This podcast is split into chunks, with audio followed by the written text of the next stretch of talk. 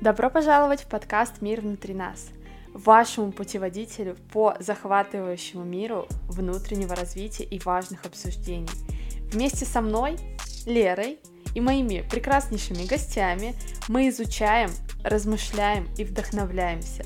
Давайте вместе откроем мир э, внутри самих себя и попробуем разобраться. Всем приятного прослушивания!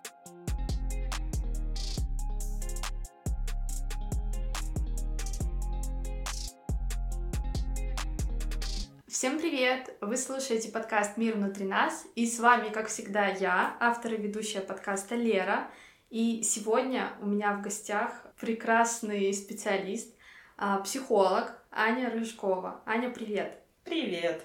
А, Ань, давай, наверное, тебе лучше передам слово, чтобы ты рассказала о себе более подробно, в каком подходе ты работаешь. Думаю, так будет комфортнее. Последние лет семь занимаюсь психологией. Вообще, это была достаточно странная история. После школы я пошла учиться в медицинский. В медицинском я поняла, что это все не то. Я хочу учиться на психолога. И вот буквально в этом году я защитила диплом, уже стала дипломированным психологом. За все это время мною было исследовано множество различных различных методов работы, но пока что основная моя работа заключается в телесно-ориентированной психотерапии. Ты, а ты работаешь исключительно в ней или в том числе? В том числе, то есть она берет а, большую часть а, всей моей работы, но постольку, поскольку люди разные и к каждому человеку принимается отдельный подход, то разнообразные методы получаются в итоге. Аня, давай, наверное, я озвучу тему. Ты, может быть, ее более подробно а, раскроешь, чтобы всем было понятно. Решили сформулировать как потеря своего я. Проще говоря о том,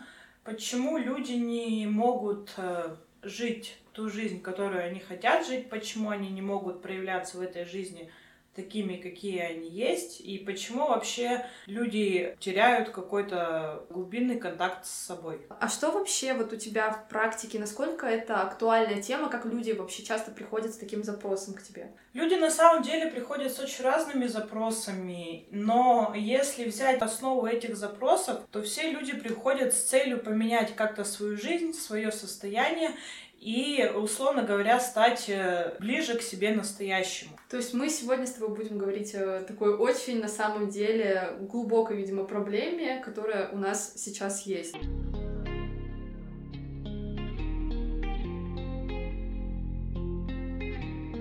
Давай начнем с тобой, наверное, раскрывание этой темы с маркеров. То есть, как понять, что ты потерял связь с собой, да, и почему мы вообще перестаем себя слышать и становимся какими-то, ну, не самими собой. Мне очень понравилась однажды фраза одного человека о том, как понять, что что-то не то, и надо идти к психологу.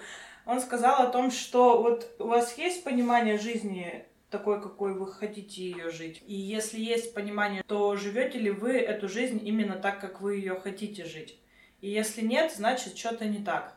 Еще в этой э, картинке есть э, такая история, знаете, когда из раза в раз э, ты думаешь, что я там начну с понедельника что-то менять, и по итогу не меняешь, то вот примерно та же история, когда как будто бы ты попадаешь в какую-то определенную ловушку, из которой не можешь выбраться. Вот это будет хорошим маркером о том, что человек действительно находится не в контакте с собой.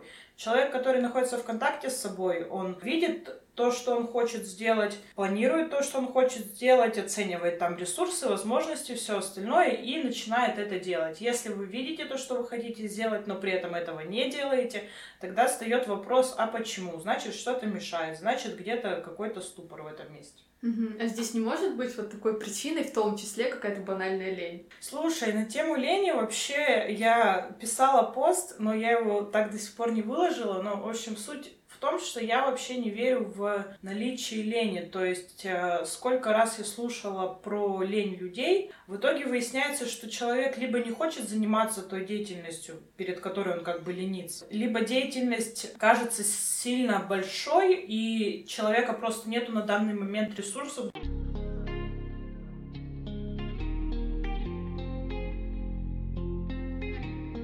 От чего мы можем перестать себя слышать. Как это у нас поведено, да, у всех психологов, все у нас проблемы идут из детства, естественно. Мы перестаем себя слышать, потому что безопаснее было быть другим человеком, а не самим собой. Всеми излюбленные примеры про проявление эмоций, когда ребенок плачет, мама там или папа говорит прекрати реветь, ребенок пугается и понимает, что здесь мои эмоции не принимают, и тогда я эмоции выражать не буду. И таким образом потихонечку структурируется картина вот этого идеального, удобного для родителей ребенка, который со временем, когда вырастая, по сути никуда не девается. То есть эта фигура так и остается. Ты на каких шаблонах вырос, ты с теми шаблонами и будешь жить до тех пор, пока ты их не поменяешь. Ну да, у нас все из семьи, но есть какие-то возможные исключения. То есть да, изначально, допустим, это все из семьи, но потом, например, вот наш мир сейчас, у нас очень много информации.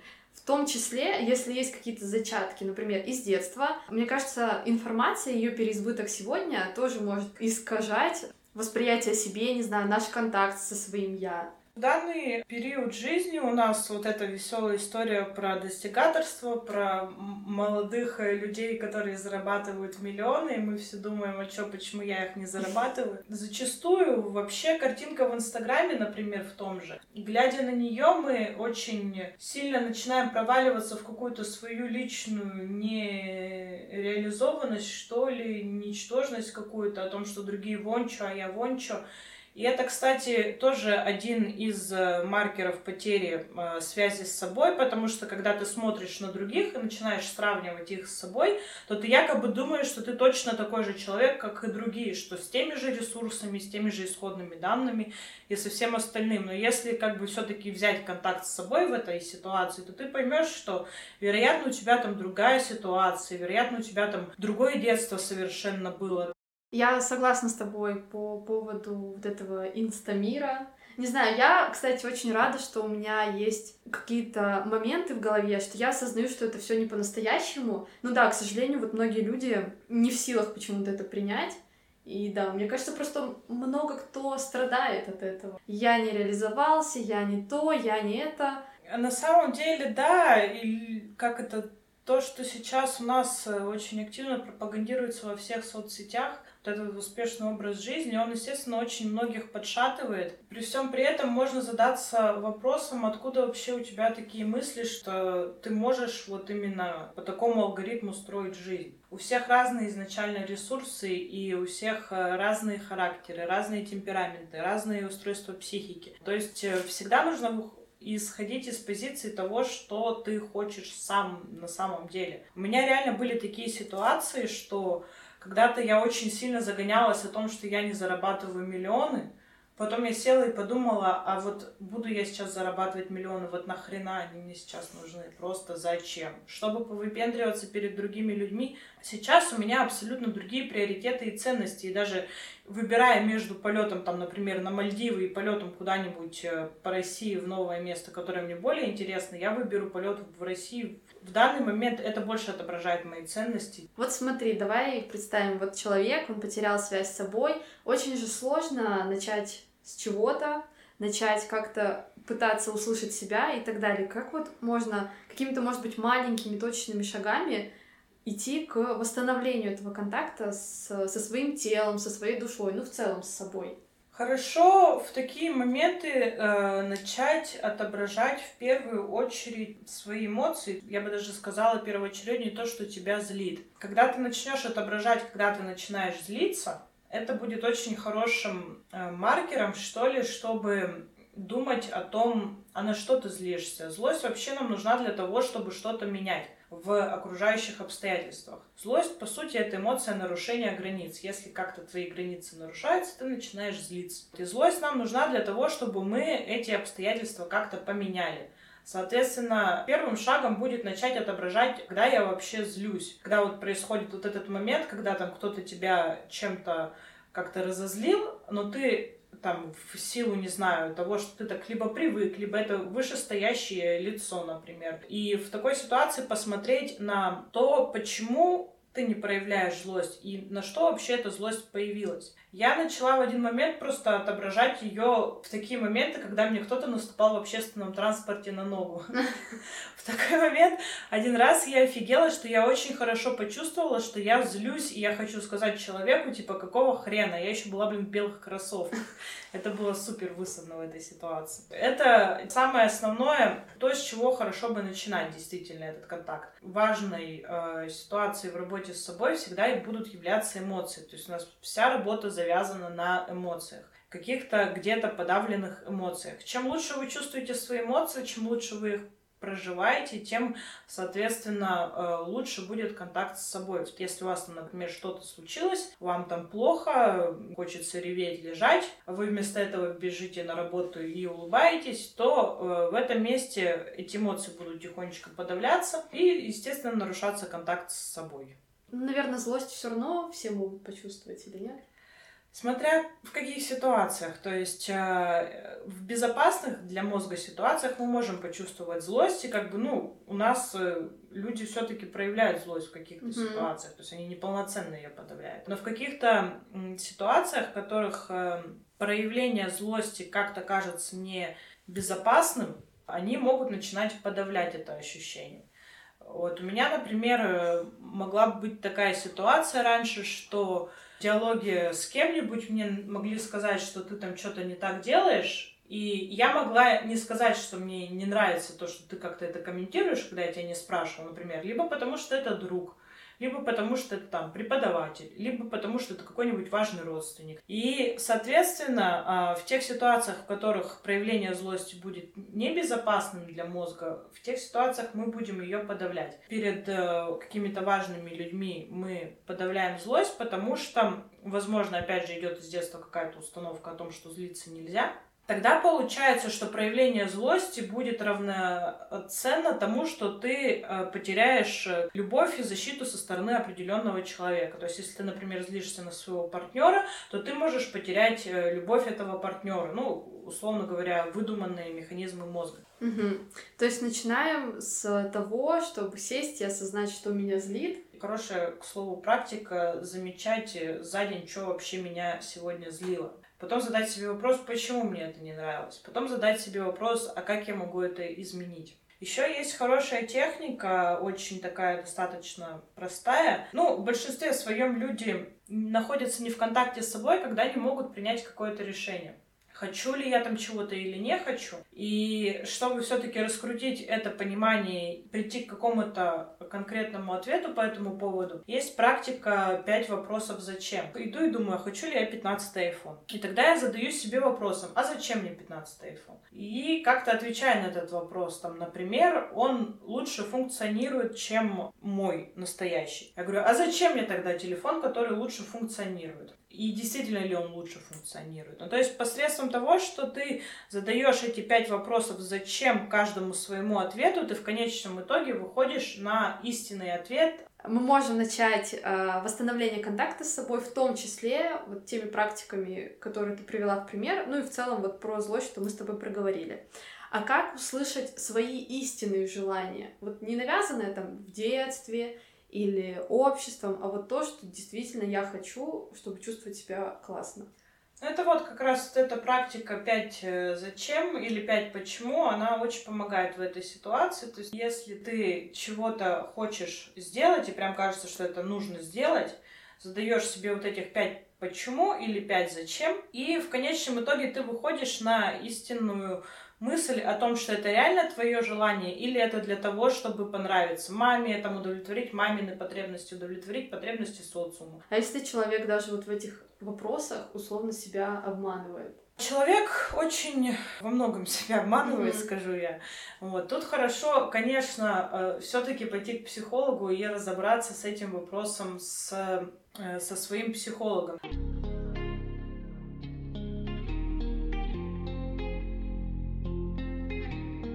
Еще хотелось бы поговорить с тобой об ответственности. То есть, вот, допустим, мы же все равно делаем выбор быть собой или там скрывать себя. Понятно, что это этому способствует очень много каких-то э, детских моментов, да, общества и так далее, но мы же все равно несем ответственность за свою жизнь, и, и несем ее только мы по факту. Можно ли условно там обвинять человека в том, что он там не меняется, остается и скрывает себя? Вот насколько это справедливо сказать, что только вот это наша ответственность и что только мы ее несем? Ты знаешь, с одной стороны, да. То есть я э, люблю об этом говорить, осознавание того, что твоя жизнь, твое поведение, там, не знаю, твои механизмы действий, все остальное, это исключительно твоя ответственность, в какой-то момент оно дает поддерживающую основу, Потому что ты понимаешь, что тогда, как бы, по сути, кроме как от тебя, твоя жизнь не зависит ни от кого больше. Вот. Но с другой стороны, на группе, на моей, на которую я хожу регулярно, мне сказали такую вещь. А, говорить человеку о том, что у него есть выбор, тоже не совсем правильно. Потому что если бы человек знал, как жить иначе, он бы жил. Ну, мы как бы все люди, желающие как-то жить жизнь так, как нам хочется, и, соответственно, если бы мы знали, как это можно сделать, мы бы жили так, как нам хочется. Но если человека никак не получается э, выйти из какого-то вот этого замкнутого круга дня сурка там и так далее, то тут тоже говорить, что исключительно он в этом виноват, тоже не совсем правильно, потому что человек, может быть, бы и хотел жить по-другому, но у человека очень много глубоких каких-то подавленных э, механизмов, которые как раз-таки мешают ему жить по-другому. Либо в ситуации, когда говорят, что у человека есть выбор, он может не видеть вот эту вторую сторону этого выбора, потому что такого выбора в жизни никогда не было. Если человек все время, там, не знаю, привык жить за три копейки в месяц, он не знает, как научиться жить по-другому, просто потому что такого опыта не было в жизни. Мозг, ну, не может никак вырулить в эту сторону. Нет алгоритмов, э, которые будут э, реализовывать эту историю. Вот смотри, да, иногда смотрю на каких-то людей, да, вот, ну, объективно, может быть, немножко субъективно, но вот в рамках каких-то общих они живут там условно очень плохо. Я вот иногда не понимаю вот этого момента, потому что у меня какие-то, видимо, может быть, детские установки, может быть, еще что-то, дают мне понять, что ну, так не надо, что так, ну, не совсем хорошо, можно по-другому. А вот эти люди, они не образованы в этом моменте. Это как бы тоже вина тоже из детства все. Вина родителей, что они вот не понимают, как по-другому. Ну, скорее всего, да. То есть, сколько я смотрела на людей, которые там, ну, очень как-то катастрофично могут жить, прям разрушать себя, быть абсолютно недовольными своей жизнью. Сколько я смотрела на таких людей, сколько я общалась, там зачастую есть какая-нибудь либо тяжелая детская история, либо э, отсутствие нормальной родительской поддержки. Так сказать, даже не детских травмах, а вот в каких-то шаблонах, э, взятых из детства, фигурирует еще не то, что там родители где-то были условно плохие, и это как-то на нас сказалось. Также имеет место быть то, что мог быть плохим кто-то другой, но при этом ты от родителей не получил должной поддержки, внимания там. Угу. А человек может как-то вот, допустим, вот мой, бывает же такой человек там из хорошей семьи, там родители проявляли поддержку, все было прекрасно, да, но вот человек сам себя разрушает и почему-то скрывает свое истинное там я или что-то как-то очень нехорошо живет в целом свою жизнь, потому что он сам принял такое решение, он там сам себя разрушает, ну, не из-за того, что родители чего-то не додали. Или это редкая история? Слушай, не знаю, насколько редкая. Я вообще таких историй не встречала. То есть даже всеми наша любимая вот эта фраза «У меня было прекрасное детство и прекрасные родители», конечном счете превращается в море слез э, и как бы история о том, что, ну, на самом деле, нифига, ну, прекрасно не было. Вот. Ну, и сложно говорить реально о том, что у кого-то из нашего поколения были действительно хорошо поддерживающие родители. В большинстве своем у наших родителей не было навыка какой-то вот этой правильной поддержки ребенка в его эмоциональном становлении, личностном становлении, прохождении кризисов там, и так далее. Родители сами не умели справляться со своими эмоциями, сами по хорошей части их подавляли, но, честно говоря, вот э, возвращаясь к истории о том, что там все отлично в детстве, а человек себя разрушает, я ни разу такой истории не видела. Поняла. А вот смотри, допустим, все, человек себя разрушает, все плохо. Для того, чтобы, допустим, ему почувствовать себя, вот это вот истинное я, ему же нужно выйти ну, из зоны комфорта. Он же привык вот быть в этом ложном я, себя обманывать, всех обманывать. И для того, чтобы ему перейти и почувствовать себя комфортнее, чтобы он почувствовал сам себя, понял, что нужно ему, ему нужно выйти из этой зоны. И это же всегда очень сложно. А тут человеку по факту нужно себя, не знаю, корректно будет сказать, нет, сломать, надломить.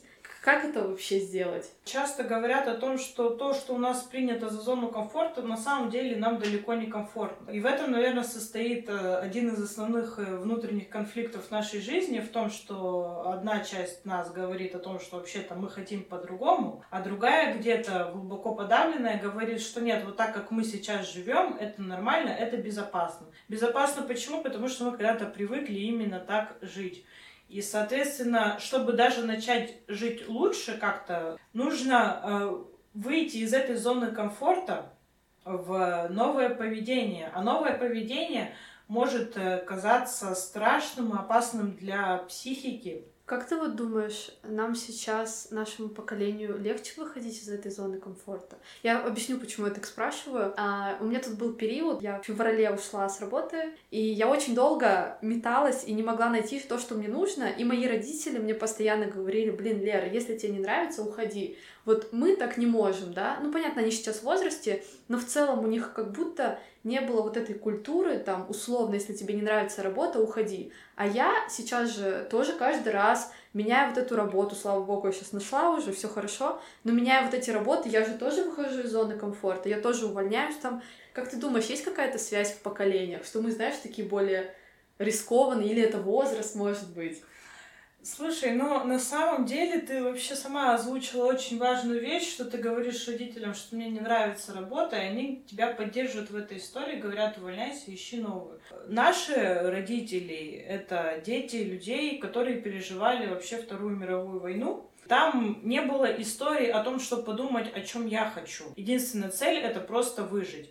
Кто-то выживает, просто улетая в работу. И тут уже не важно, в какую работу ты улетел чем э, энергозатратней, мозгозатратней работа, тем лучше, потому что тогда ты отвлекаешься от каких-то своих эмоциональных проблем. Наши родители уже все равно начали менять эту историю. То есть у меня мать поменяла профессию в 40, наверное. Я не, не дожила до этого возраста для смены профессии. Я поменяла ее еще, как я уже сказала, на первых этапах, когда я поняла, что не хочу учиться в медицинском. Хотя изначально, вот честно положа руку на сердце, это была прямо моя мечта учиться в медицинском. Но, опять же, поучившись там какое-то время, я поняла, что это вот как раз-таки та самая мечта, которая навязана скорее родом, потому что у меня бабушка была медиком, мама изначально была медиком, и история о том, что ты спасаешь людей, она, ну, как бы у нас проигрывалась в семье именно так. Ну, у нас поколение такое, что вообще во многом люди сейчас намного более прошаренные стали, ну, как бы у нас психология развивается, то есть люди все-таки так или иначе лучше начинают разбираться в своих внутренних процессах, и это вообще безумнейше радует, просто потому что у нас развивается психология, просто потому что в интернете достаточно ресурсов информационных на тему того, что не так, как не так, что с этим делать там и так далее. Я вообще в этом моменте с тобой согласна, потому что я вот вспоминаю годы универа, это был год 16 В моем информационном поле психологии еще тогда как-то, ну, не особо она фигурировала, хотя я понимаю, что она тоже активно развивалась, но я вот тоже, я люблю что-то слушать по психологии, читать, в общем, какие-то подкасты смотреть и так далее. И мне кажется, что вот, ну, я хоть и не хожу к психологу, но я тоже как-то больше понимаю в целом, и это так здорово. Возможно, да. И поэтому в том числе, мне кажется, я вот даже в отношениях начала больше говорить о том, что я там чувствую. Не обвинять, типа там, ты плохой, ты ужасный, а говорить, что там, мне плохо. Ну, вот такие вот всякие моменты. Это же тоже как-то очень супер важно. Конечно, конечно. Ну, как я уже говорила, понимать свои эмоции, говорить о них, тем более со своим партнером, как бы это, естественно, это очень важная история. Еще мы хотели с тобой поговорить о детских травмах, о том, что вот эти вот травмы, которые нам наносит наша семья, они вырубают э, какие-то определенные рецепторы, и мы не можем что-то делать или наслаждаться тем, что мы делаем уже во взрослом возрасте. Когда я изучала вопросы физиологии детских травм, ну, любых травм, я нашла такую информацию о том, что когда происходит какое-то травмирующее событие, если нету рядом подходящей поддержки, а, соответственно, в большинстве своем это происходит в детстве, потому что там у нас меньше, как это, размеры э, эмоциональных вот этих вот контейнеров, которые мы способны выносить. Если нет соответствующей поддержки, то есть эти эмоции переваливаются полностью на твою психику, психика говорит, не, э, мы столько эмоций вынести не можем, соответственно, нужно каким-то образом будет избегать в дальнейшем ситуаций, в которых э, может повториться такая ситуация. Таким образом, она будет э, потихонечку выжигать дофаминовые рецепторы. Дофамин у нас отвечает за мотивацию. И то есть на банальном примере, если, например, человек очень хотел заниматься танцами, Тут пришел папа и сказал, никакими танцами ты заниматься не будешь. Вообще это все не для тебя. Я сказал, ты будешь заниматься другим. Или там, условно говоря, там, да, гиперполизируем, мы от тебя откажемся, нам такой ребенок не нужен. В этой ситуации у ребенка вырубаются дофаминовые рецепторы на занятия вот такой вот деятельностью танцами. И хорошо бы, если это вопрос касался чисто танцев. За танцы психика может э, распознать любую творческую деятельность. И тогда психика может вырубить дофаминовые рецепторы на любую творческую деятельность, и тогда будет в основном преобладать какое-то логическое мышление у человека. А насколько это вообще частая история? Вот что дофаминовые рецепторы взяли и вырубили всю ребенка. Это прям что-то частое? Есть один пост в инсте. Я писала а, как раз-таки на эту тему, и я видела такую ситуацию, откуда вообще этот пост родился. То есть мы приехали с друзьями на природу, пока мы раскладывали палатку, ну, семья тоже рядом приехала, и ребенок побежал на берег э, сделать место под костер. То есть у детей очень много дофаминовых рецепторов. Они, как это можно заметить, они хотят делать вообще все, что угодно залезть куда угодно, что угодно сделать там, ну и так далее. Вытащить, перебрать, разломать. В общем, куча всяких э, родов деятельности, которыми дети прям горят заниматься. Ну и ребенок побежал на берег, сделал там место под костер, потом радостный прибежал к маме со словами о том, что смотри, я вот там сделал место под костер, смотри, как классно. На что мать на него наорала, сказала, какого хрена ты сделал это там, вообще там это никому не нужно. И, ну, в общем, как-то очень агрессивно она на это дело отреагировала, сказала, отстань вообще от меня со всей этой какой-то тупой идеей. Я, значит, на все это дело смотрела, я увидела, как э, в глазах у ребенка вот прям молниеносно погас какой-то вот этот вот огонь вот этой детской любознательности, творчества, вот этого какого-то желания что-то делать. Я не буду больше вот так вот там проявлять инициативу, что-то такое делать, потому что я опять сделаю, и окажется, что это нахрен никому не нужно.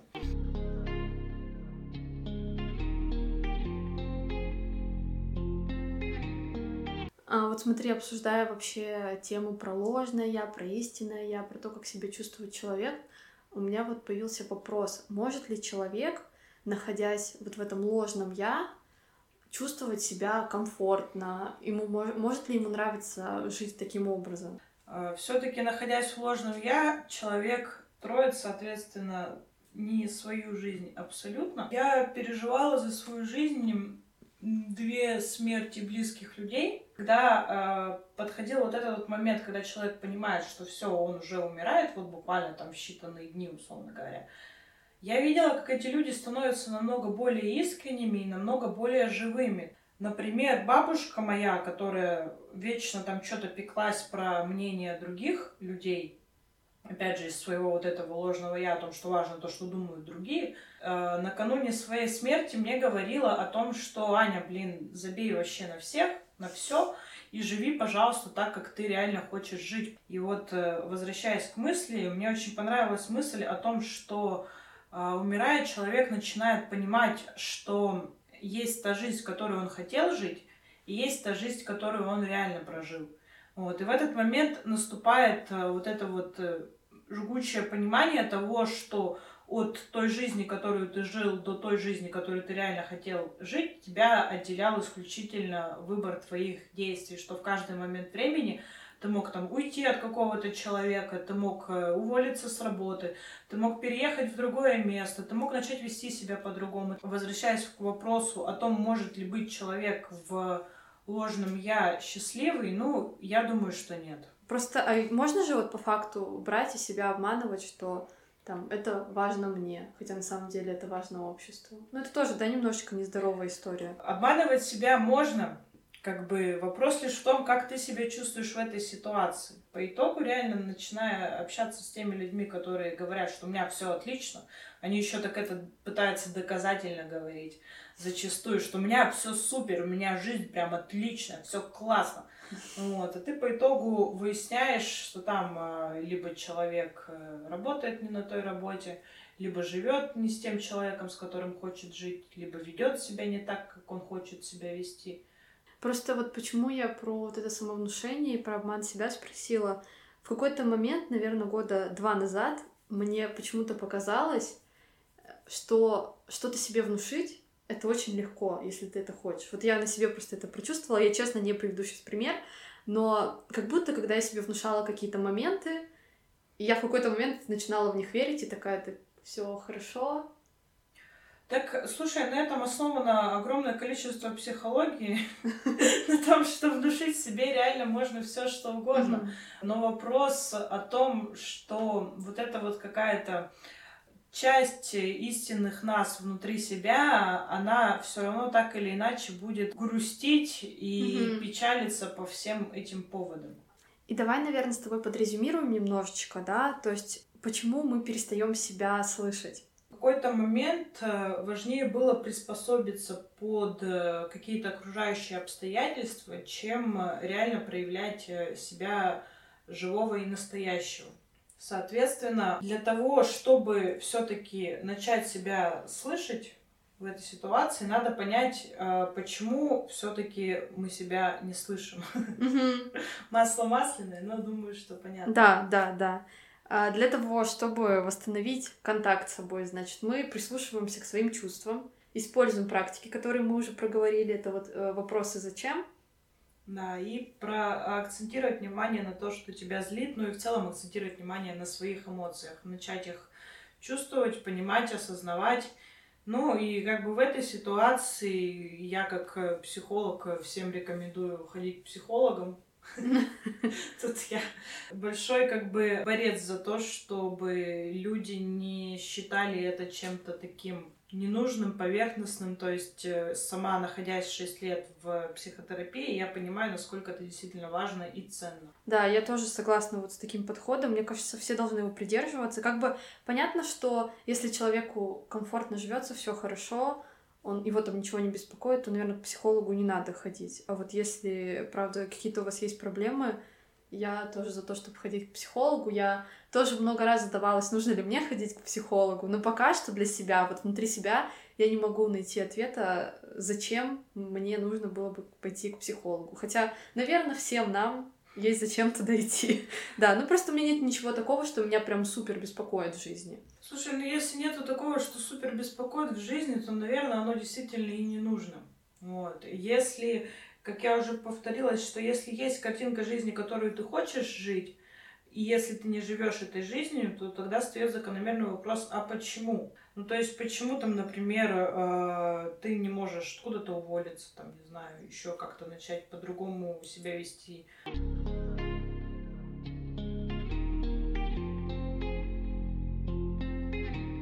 Ну что, а, получился очень информативный выпуск, мне кажется, очень интересный для меня, потому что я никогда не общалась прям с психологом вот на какие-то такие очень интересные темы, очень глубокие. А, Аня, спасибо, что пришла ко мне сегодня на подкаст. Вообще очень приятно когда появляется какой-то специалист, у которого есть образование, миллион курсов, и который сам проработанный в психологии уже очень-очень много лет, это вообще просто замечательно. Классно было тут посидеть, поболтать. Я тоже очень рада, что я пришла.